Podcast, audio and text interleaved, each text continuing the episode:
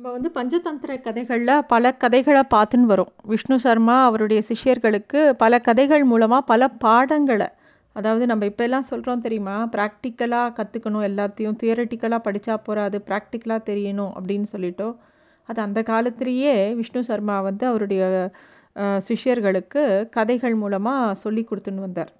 ஒவ்வொரு கதையிலிருந்தும் ஒவ்வொரு விஷயத்தை வா கற்றுக்கணும் அப்படிங்கிறது தான் அவருடைய முக்கியமான விஷயமாக இருந்தது. ஏன்னா அவருடைய சிஷ்யர்கள் எல்லாம் அரசகுமாரர்கள். அவளுக்கு நாளைக்கு நா நாட்டை நிர்வாகம் பண்ணணும்னா எல்லா விதமான நல்லது கெட்டது எல்லாமே தெரியணும். எந்த இடத்துல எப்படி சரியான முடிவுகளை எடுக்கணுங்கிறது தெரியணும். ஸோ அவள் குழந்தைகளாக இருக்கிறதுனால அவளுக்கு ஒரு சிங்கம் பேசித்து நரி பேசித்து மாடு பேசித்து அப்படின்னு சொன்னாக்கா அவளுக்கு ரொம்ப சந்தோஷமாக இருக்கும். அதை கொஞ்சம் கூர்ந்து கவனிப்பாள் அதனால் அவர் வந்து இந்த பஞ்சதந்திர கதைகளில் மிருகங்களை வச்சு பல கதைகளை சொல்லின்னு வரார் போன கதையில் நம்ம பார்த்தோம். அதாவது கரடகன் அது என்ன ஆட்டுக்கடா சண்டை அது என்ன சன்னியாசி எப்படி பொருள் இழந்தார் அப்படின்னு சொல்லிட்டு அதோட அண்ணாவான தமனகன்கிற நரிக்கிட்ட கேட்கறது தமனகனும் அதுக்கு அந்த கதையை சொல்ல ஆரம்பிக்கிறது. அது என்ன கதை? பணத்தை பறி கொடுத்த சாமியார் யார்? அப்படிங்கிறத சொல்கிறது ஒரு நாட்டில் தேவசன்மா அப்படின்னு சொல்லிட்டு ஒரு சாமியார் இருந்தார். அவர் வந்து பெருசாக தவம்லாம் செய்கிற நிஜமான சாமியார் கிடையாது. சும்மா ஒரு காவி ட்ரெஸ்ஸை போட்டுண்டு ஒரு வேலையும் செய்யாமல் மக்கள்கிட்ட பிச்சை எடுத்துட்டு தான் ஒரு சாப்பாடு சாப்பிட்டுன்னு இருக்கிற ஒரு போலி சாமியார் தான் அவர். அவர் தான் பிச்சை எடுத்து சேகரித்த பணத்தை சம்பாதித்த பணத்தெல்லாம் ஒரு அழுக்கு கந்தையான துணிக்குள்ளே மறைச்சி வச்சுட்டுருக்கார் அந்த கந்த உடையில் கந்த துணியில் வந்து அவ்வளோ பணத்தை இருக்கிறத ஒரு திருடம் பார்த்துடுறான். அவன் பேர் ஆஷாடபூதி அப்படிங்கிறது தான் அவனோட பேர். அவன் என்ன பண்ணுறான் எப்படியாவது இந்த சாமியார்கிட்டேருந்து மொத்த பணத்தையும் நம்ம திருடிடணும் அப்படின்னு யோசிக்கிறான்.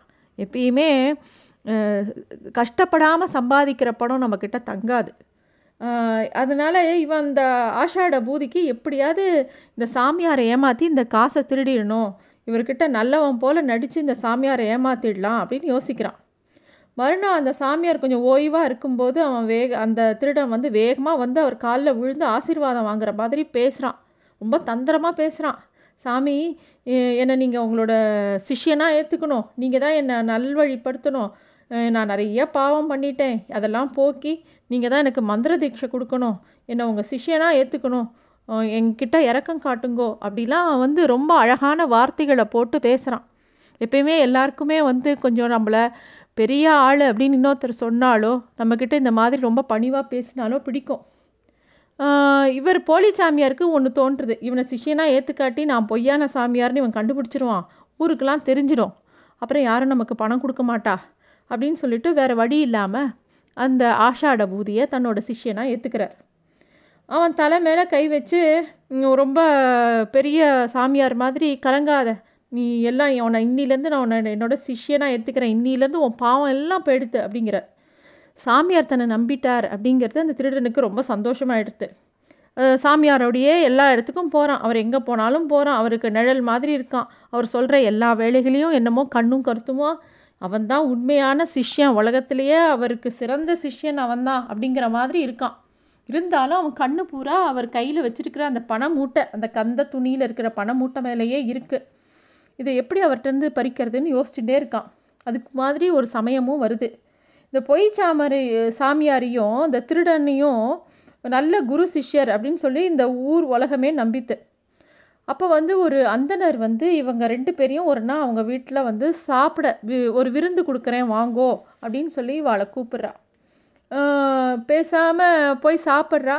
சாப்பிட்டுட்டு வ திரும்பி வரும்போது இந்த திருடன் என்ன பண்ணுறான் கீழே கிடக்கிற ஒரு துரும்பை எடுத்து தன்னோட தலையில் வச்சுட்டு கூடவே வந்துட்டு திடீர்னு சொல்கிறான் ஐயோ நான் பெரிய தவறு பண்ணிட்டேன் சாமியாரே அப்படின்னு சொல்லி அவர் குரு கிட்ட சொல்கிறான் என்ன என்ன தப்பு பண்ண? அப்படின்னோடனே நமக்கு சாப்பாடு போட்டார் இல்லையா? அந்த அந்தனர் வீட்டிலேருந்து ஒரு திரும்பு துரும்பு வந்து என் தலையில் விழுந்துடுத்தோ? அது தெரியாமல் நான் பாட்டுக்கு அதை இவ்வளோ தூரம் வந்துட்டேன்.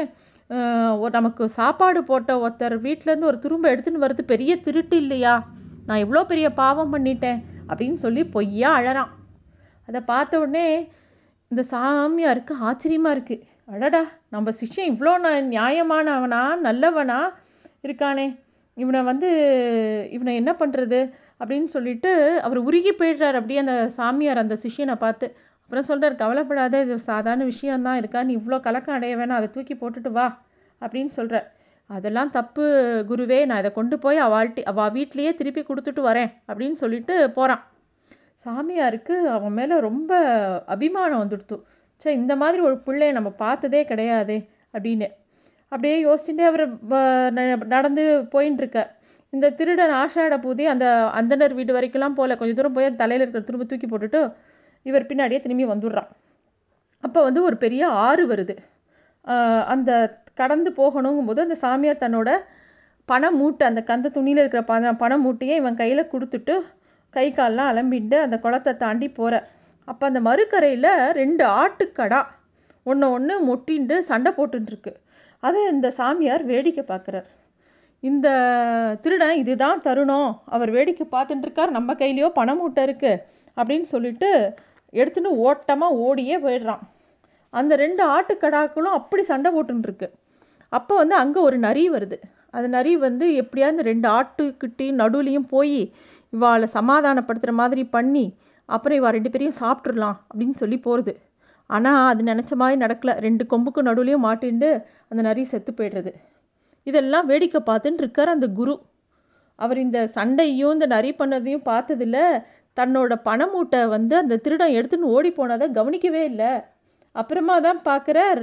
குளத்து அந்த கரையில் வந்து பார்த்தா அந்த சிஷ்யனை தேடி பார்க்குறார். காணலை. தாங்கிட்ட நல்லவன் மாதிரி நடித்து அத்தனையும் காசையும் எடுத்துன்னு போயிட்டாங்கிறது அப்போ தான் அவருக்கு தெரியறது. தான் ஏமாந்ததை பற்றி யார்கிட்டேயும் சொல்லலை அவர் பேசாமல் இருந்துட்டார். ஏன்னா அப்புறம் எல்லாருக்கும் தெரிஞ்சிடும் இவர் ஒரு போலி சாமியார் அவன் போலி சிஷ்யன்னு தெரிஞ்சிடும். அதனால் பேசாமல் இருந்துட்டார். இந்த கதையை தான் தமனகன் பணத்தை பறிகொடுத்த சாமியார் கதை அப்படின்னு சொல்லி கரட கரடகனுக்கு சொல்கிறது கதையை கேட்டவுடனே கரடகன் கேட்குறது சரி இப்போ நம்ம என்ன செய்யணும்? அதை சொல்லு அப்படின்னோடனே கரடகா நம்ம விட்டு எது நம்மளை விட்டு போனதோ அதை நம்ம மீண்டும் சம்பாதிக்கணும்.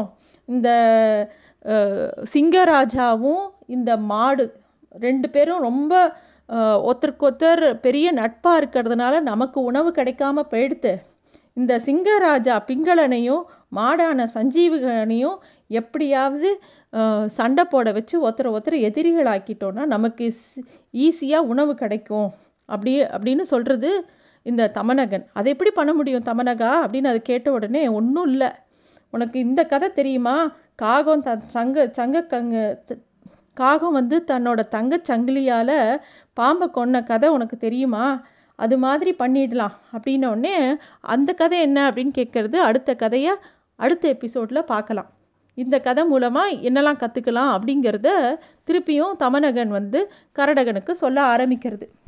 இதை தான் விஷ்ணு சர்மா அவருடைய சிஷ்யர்களுக்கு சொல்லின்னு இருக்கார் நன்றி.